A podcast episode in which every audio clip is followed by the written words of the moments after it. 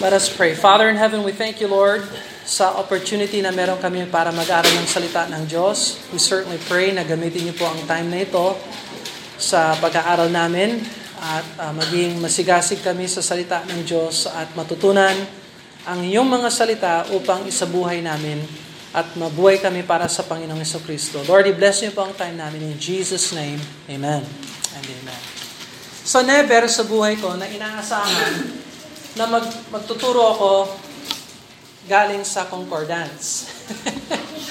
Normally, a Bible teacher will say, open your Bibles. Yun ang maganda talaga. Yun ang standard. Pero there are times na kailangan talagang pag-aralan ng Bible. At tuturuan ko kayo kung paano mag-aaral. Sa pag, unahin natin sa paggamit ng concordance. Okay? So, uh, ang Concord, and by the way, ito ay nasa cellphone. So, kung meron kang cellphone na smartphone, pwede mong i-download itong Strong's Concordance sa cellphone. And um, accessible ito. So, sa pag-aaral ng salita ng Diyos, kailangan uh, unawaan natin yung mga words. Doon ang simula ng pag-aaral. We, we learn about the words. So, words.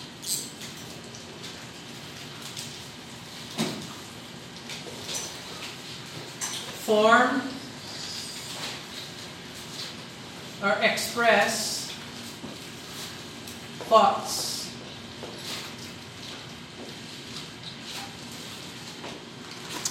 Kaya mahalaga ang words dahil nakasalalay yung idea or yung thoughts. So words. Words are expression of thought. Kung hindi mo alam ang words, hindi mo alam ang message. Tama?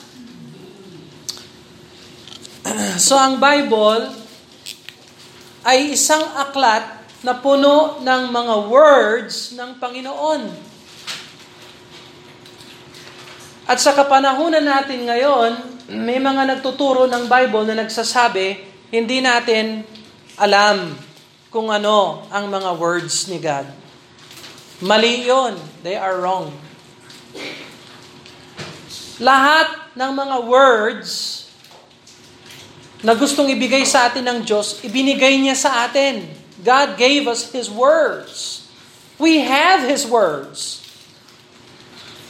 But if we don't have all of His words, then our Bible is insufficient. Kulang. May pagkakamali kung hindi buo yung mga words ng Panginoon sa Bible natin. So, fundamental, pinaka basic na alam natin yung mga words ng Panginoon. Kayo, kung hindi nyo nauunawaan ang mga words, paano nyo mauunawaan ang mga okay, words? Pagkatapos ng words, uh, nagpo-forma yan ng pangungusap. Oh, pangungusap.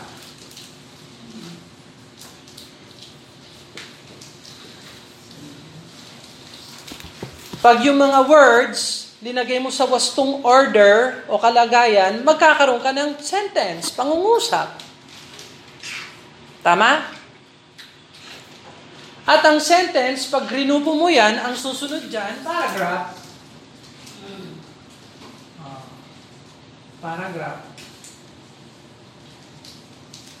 Pag pinulong mo yung mga sentences, isang paragraph yan. Tapos pag iba na naman yung pinag-uusapan, ibang paragraph yon. Paragraph 1, paragraph 2, paragraph 3. Pero ang ugat ng pag-aaral natin ay kailangan yung words. Yan ang ugat. Kaya meron tayong strongs. exhaustive concordance. Dahil lahat ng mga words ng Bible ay nandito. That's one of the reasons why this concordance is so important. This work is so significant. Kasi lahat ng words. Ano yung pinakamalit na word na alam natin sa sentence? Yung article A. A. A. A. Word yan. Yung the. Ah, the. Word yan. Kung gusto mong makita lahat ng a at the, gamitin mo ito. Makikita mo lahat ng a at saka the na ginamit sa buong Bible. Old and New Testament. Napaka husay ng concordance. Do you see that? Okay? Bukod dito, a and the, ang daming mga words. So, tingnan natin ito.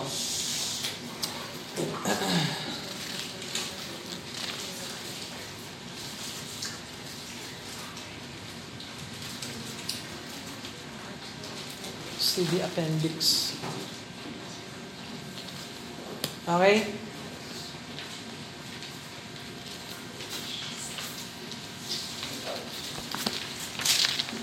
Tingnan mo ang page 1333. Page 1333. Page 1333. Yung mga bata, tingin lang muna, huwag kayong malikot. Makinig na lang. So sa page 1333, makikita mo dyan yung A or A. 1, 3, 3, 3. So Genesis chapter 1 verse 6, yung pinakaunang A.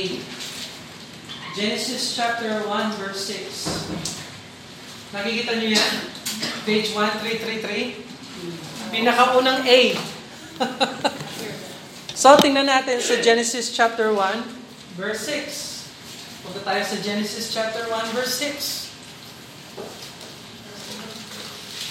So, Genesis chapter 1, verse 6. And God said, Let there be a firmament in the midst of the waters. Ayun o. Oh.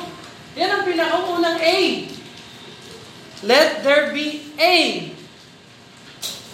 Oh, so yung gamit dito ng A, hindi letter. Ang gamit ng A, word. At ang tawag natin dyan, indefinite article. Kasi wala namang tinutukoy na na eksaktong permanent. A permanent, ibig sabihin, isang, ano yung permanent sa Tagalog? Ka- kalawakan? O, isang kalawakan, one firmament. Hindi the firmament. Yung the, definite article yan. O. Nung sinabi ni Jesus Christ, I am the, the way. Hindi niya sinabi, I am a way. Sabi niya, I am the way. So yung the, sure na sure yan, sigurado yan. Definite. Eksakto. Yung a, medyo mayroong differences. I am a way. I am the way. Oh. Yung a way, ibig sabihin, merong iba pang daan bukod kay Kristo. Pero dahil sinabi niya, the, yun, definite article yan. No? So, basics tayo, ha? Pero kung gusto mong makita lahat ng A, ayun, nandyan na. Nakikita mo, page 1333, Genesis 1.6, yun ang una. lahat ng A sa buong Bible nakalista na doon. Isn't that amazing, astounding? Now si James Strong, alam niyo ba, hindi siya Baptist? Ha? Did you know that? James Strong is not Baptist. Nabuhay siya mga 19, late 1900s. Methodista yon. He is a Methodist. Pero biro mo yung Methodist ha, nagawa niya na ikatalog lahat ng mga words. Lahat ng mga words ng Bible. Inilista niya. Saan yung unang A, pangalawang A, pangatlong A, ilang libong A. Nandyan. How many hundreds of A's? Pinaghirapan niya yan, ha? Hindi siya Baptist. Hindi siya Biblical Baptist. Pero pinaghirapan niya yung mga words na ito. Now, hindi lang siya sa sarili niya ang gumawa nito. Uh, meron silang mga isang daan estudyante sa Methodist Wesleyan. Wesleyan pa naman sila. Kasi Brother Bill, anong ibig sabihin ng Wesleyan? Yung Wesleyan, naniniwala na ligtas ka pero pag nagkasala ka, hindi ka naligtas. So, hindi sila umaasa kay Kristo lang. Umaasa sila sa mabubuting gawa para maligtas sila. Question, kung ang tao ay hindi nagtitiwala kay Kristo lamang, pero nagtitiwala siya sa kanyang mabubuting gawa, siya ba ay ligtas o hindi? Is he saved or not saved? Nako, ang labo ninyo ha. Ulitin ko ang question. Pag ang tao ay sumasampalataya kay Kristo at sa kanyang mabubuting gawa, siya ba ay saved o hindi? Nako. Pag ang tao ay sumasampalataya kay Kristo at sumasampalataya rin siya sa kanyang sariling mabubuting gawa, siya ba ay ligtas o hindi? Hindi. That's right. Hindi siya ligtas. Kasi, hindi siya umaasa kay Kristo lang. Dinadagdagan niya yung gawa ni Kristo, linalagay niya yung kanyang mabubuting gawa. Umaasa siya na pwede niyang pagsikapan, paghirapan yung kanyang kaligtasan. Eto si James Strong. So, let me ask you a question. Sa biblical standard, save kaya si James Strong? Pero biro mo, pinaghirapan niya yung every words. so kahit na ikatalog mo ang bawat salita ng salita ng Diyos, hindi ibig sabihin save ka. You see that? Hindi ka saved dahil matalino ka at kaya mong gawin ito. Bagamat, I will say, ito ang pinaka-basic sa mga Bible study na gamit, na tools. It's the most basic. Dahil pwede mo lang i-explore lahat ng mga words. So, pero tandaan ninyo, hindi ka saved dahil kaya mong ikatalog lahat ng mga words. Kung hindi ka nagsisi at sumampalataya kay Kristo, at ikaw ay hindi na kay Kristo, at umaasa ka sa iba pang mga mabubuting gawa, sa, sa, sa tradisyon, sa relihiyon, umaasa ka sa pare, sa pastor, umaasa ka sa imam, you are not saved. Kailangan ma-save ka. Umasa ka kay Kristo lang. O, di mag, uh, mag-repent, magsisi at tanggapin si Jesus Christ. At masasave ka sa grasya ng Diyos alang-alang kay Kristo. Now, so, amazing na meron tayong ganito.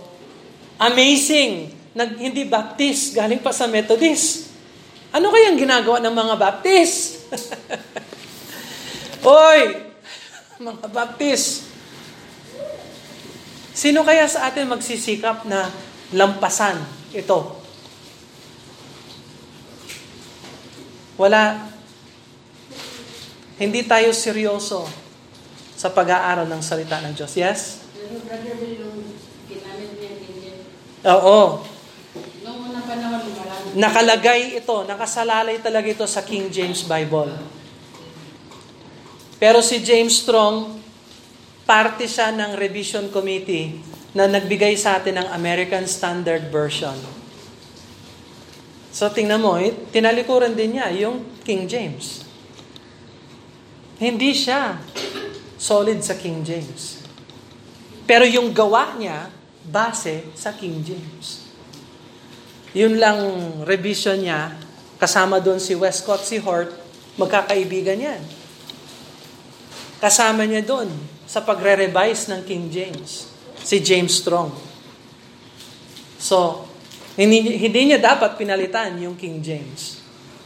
Dapat nag-stay na lang siya doon. Pero salamat, yung Strongs ay nakabase sa King James. Yun ang maganda, kagandahan nito. Now, merong mga Strongs na hindi na King James, merong Strongs for NIV, merong Strongs for ESV. Yan yung, uh, yung ESV, English Standard Version, yung gawa yan ni James Strong. But, uh, sa, sa pag-aaral natin, ang importante sa atin, meron tayong tool or gadget na pwedeng gamitin sa pag-aaral ng salita ng Diyos. Alright? So, paano gamitin ito? Paano gamitin ito? Well, merong dalawang dalawang paggamit ng concordance. Dalawang paggamit ng concordance. Una sa lahat, kung meron kang Bible verse na hindi mo alam kung nasaan yon, you do not know where it is, pwede mong tingnan sa concordance at makikita mo kung saan siya. For example, anong magandang Bible verse na favorite ninyo? Uh, let's see. What's your favorite Bible verse? Sino sa inyo may favorite Bible verse? Joe. Um, Psalm 119, 105. What does it say? But, uh, thy word is a light unto my feet and light unto my path. Uh, Thy word is a lamp unto my feet and a light unto my path. Oh, naalala ba ninyo yung verse na yan? Thy word is a lamp unto my feet, a light unto my path. Oh, sabi niya, saan yon? Where is it? Psalm 100. 119, 105. 119, 105. Oh. Kung hindi mo alam kung nasaan yon, pero nagustuhan mo yung verse, Thy word is a lamp unto my feet, a light unto my path. Saan yon? Nasa bandang Psalms, hindi ko lang alam kung saan. Ang gagawin mo, hanapin mo yung word na talagang unique. Halimbawa, lamp, light, feet. Di ba? Thy word, pwede rin word, kaya lang malawak ang word. Thy, malawak ang thy, maraming thy. Inday. Hindi inday ha. Thy. Thy word is a lamp o the lamp. Punta tayo sa L. Buksan natin yung, hanapin natin yung lamp, word lamp. So, H-I-J-K-L, ayun. Page 6. Sino, saan yung lamp natin dito? Hanapin nyo yung lamp. L-A-M-P. Lamp. Lamp.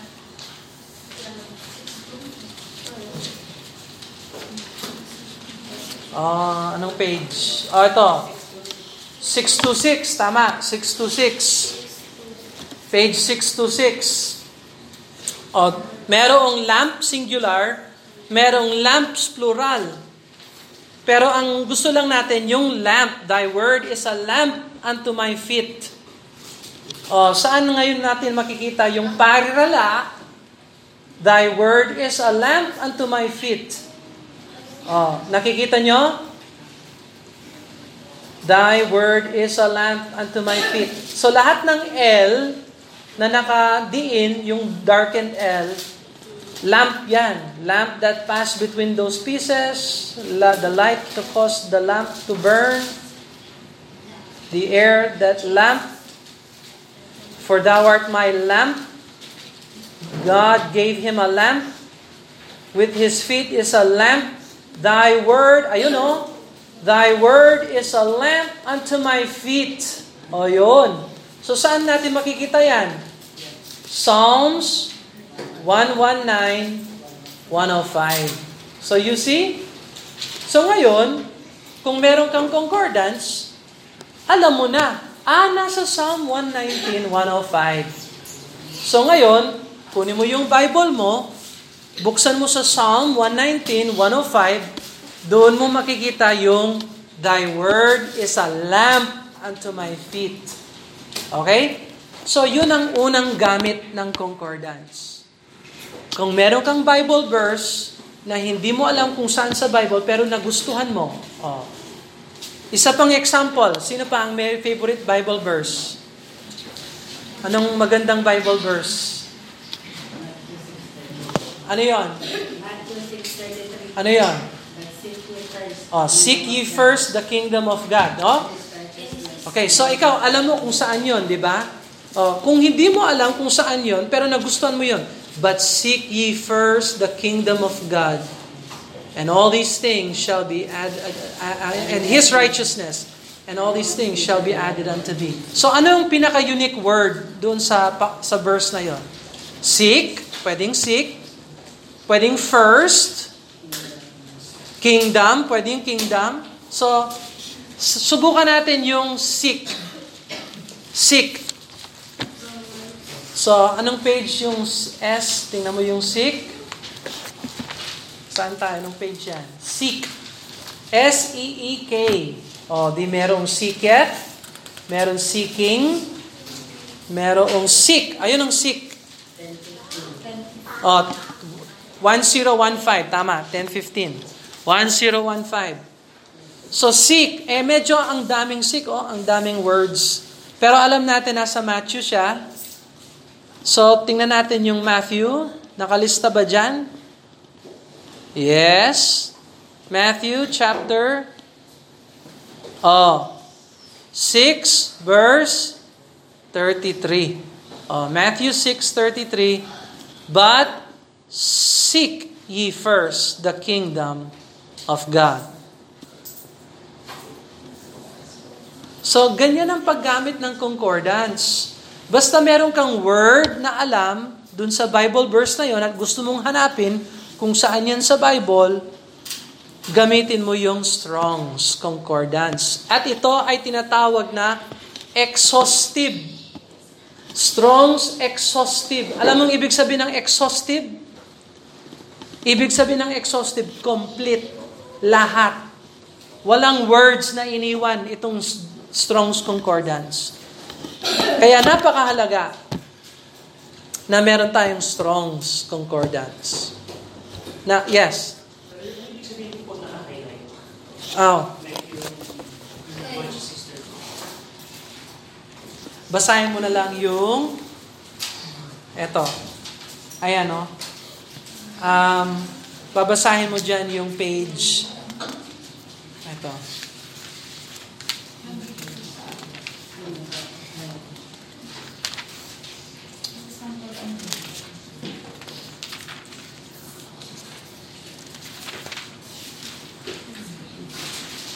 Ah, yung words spoken by Jesus.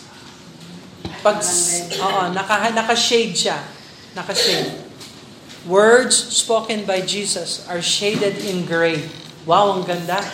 So pag sinabi ni, si Jesus ang nagsabi nun, seek ye first. Kaya, sinade nila. Okay? So, makikita mo yung lahat ng yan ay in-explain sa sample entry.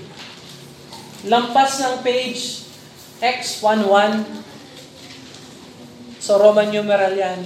12. Page 13 ng introduction. Okay? So anyway, now, yon ang unang paggamit ng concordance. Meron pang isa pang gamit ang concordance. So bukod sa hinahanap mo yung Bible verse, hindi mo alam kung saan, pero alam mo yung mga words, pwede mo siyang tingnan sa words na unique at matatagpuan mo rin yung Bible verse na hinahanap mo. Yung pangalawang paggamit ng concordance ay words defined. Define. Definition.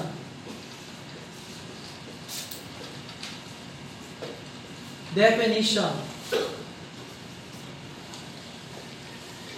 Ibig sabihin ng words defined, kung para siyang dictionary. So lahat ng mga words na ito ay merong definition. Define. So, balik tayo dun sa page 1015. Tama ba yon? Ano ba yon? Ano? 10 1015, tama? 10. Balik tayo sa 1015. Okay? Now, 1015. At yung word na tiningnan natin dito, seek. Di ba? Seek. Sa Matthew chapter 6 verse 33. But seek ye first the kingdom of God. Now, sa dulo ng sentence na yan, makikita mo yung number G2212. Nakikita mo ba sa dulo nun? G2212. Nakikita nyo? Do you see it? Okay? So, yung ibig sabihin ng G, Greek. Kasi bagong tipan. Yung H, Hebrew. Kasi lumang tipan. Okay? So, Greek 2212. So ngayon, pupunta ka sa likod ng concordance, hahanapin mo yung G2212. O, punta tayo sa G2212 sa likod. G2212.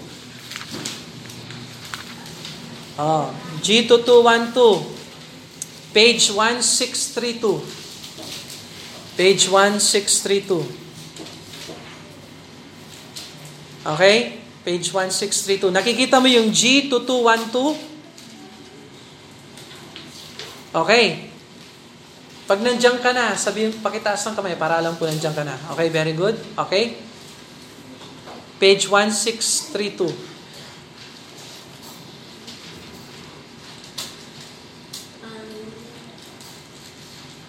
Okay? G2212. Ngayon, sa G2212, sa gitna siya, no? Makikita mo yung next word, zete, zeteo. Zeteo. Yung word na hindi mo mababasa, yon ang Greek. Nakikita mo yung Z, yung eta, theta, epsilon, at saka omega. Zeteo. Tapos, ilinagay sa Ingles. Zeteo. Nakikita nyo yan? G2212, Greek, tapos English, Zeteo. Ngayon, bibigyan ng definition yung word seek of uncertain affinity. Hindi natin sure kung saan nanggaling ito. To seek. Ibig sabihin ng Zeteo, to seek. Literally or figuratively, specifically by Hebrew, to worship, or in a bad sense, to plot against life, to be, to go, about, desire, endeavor, inquire, for, require, will seek. Okay? Seek first the kingdom of God. Ano ibig sabihin ng seek? Ibig sabihin ng seek, seek. Pwede rin yung worship. Pwede rin yung plot against. Pwede rin yung go. Pwede rin yung about. Seek about, seek go. Desire. Pwede rin yung desire. Oh. So, yung word seek, malawak. Hindi lang seek, hanapin, tingnan. Pwede rin naisin, puntahan. Lahat yan pwede. Is okay. Inquire. Seek. Inquire. Magtanong. So yung palang kingdom of God and His righteousness, hindi lang tingnan o hanapin, naisin, puntahan. Desire. Magtanong ka kung paano maka, makapunta doon. Kaya sabi ni Jesus Christ, seek first the kingdom of God. Hangarin mo, hanapin mo, i-desire mo ang kingdom of God and His righteousness.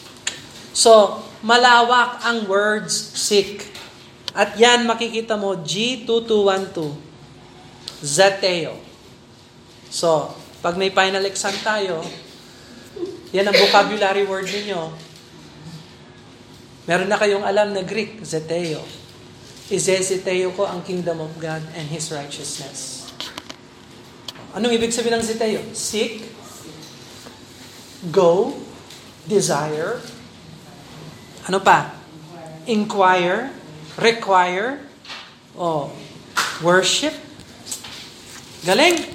Okay, so dito, lahat ng words, may Hebrew words, may Greek words, lahat ng words. Biro mo, pag Old Testament, Hebrew. Pag New Testament, Greek. Dahil binigay ng Diyos yung kanyang words sa lumang tipan, Hebrew. So, maghanap tayo ng Hebrew word. Maghanap tayo ng Hebrew word. Ah, balik tayo sa seek. 1-0. Ano yan? 1015 boys. 1015. Okay? 1015. Tingnan mo yung Malakay. Malakay chapter 2 verse 7, 1015. That they should seek the law at his mouth. O, anong code? H 1245. So punta tayo sa Hebrew. H 1245. So punta tayo doon. Boys, upo ng maayos, huwag magsalita. 1, 2, 4, 5.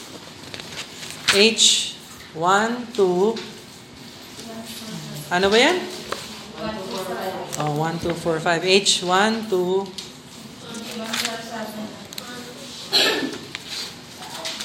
okay.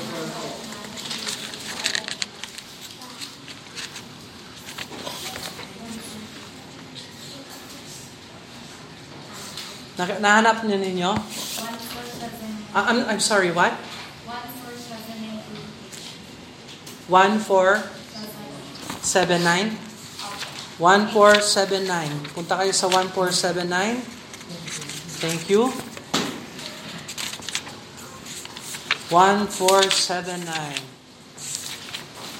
Okay, H, ano, 1, 1, 2, 4, 5. 1, 2, 4, 5. H, 1, 2, 4, 5. Ayun. Sa ilalim ng one, page 1479, sa ilalim ng 1479, ayun ang H1245, ayan naman Hebrew, hindi Greek. So makikita mo yung letters bet, um, kof, at saka shin. Vakas, bakas, bakas.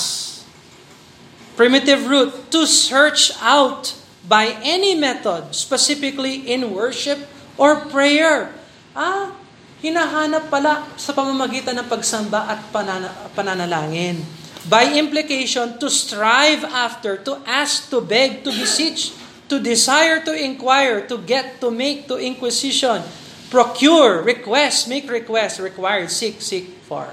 Biro mo, ang lawak pala ng ibig sabihin ng seek. Sa Old Testament, bakas, bakas. O ngayon, meron na kayong Hebrew na alam, bakas. At saka, zetoy. Zetoy, ano ba yan? Lagot tayo.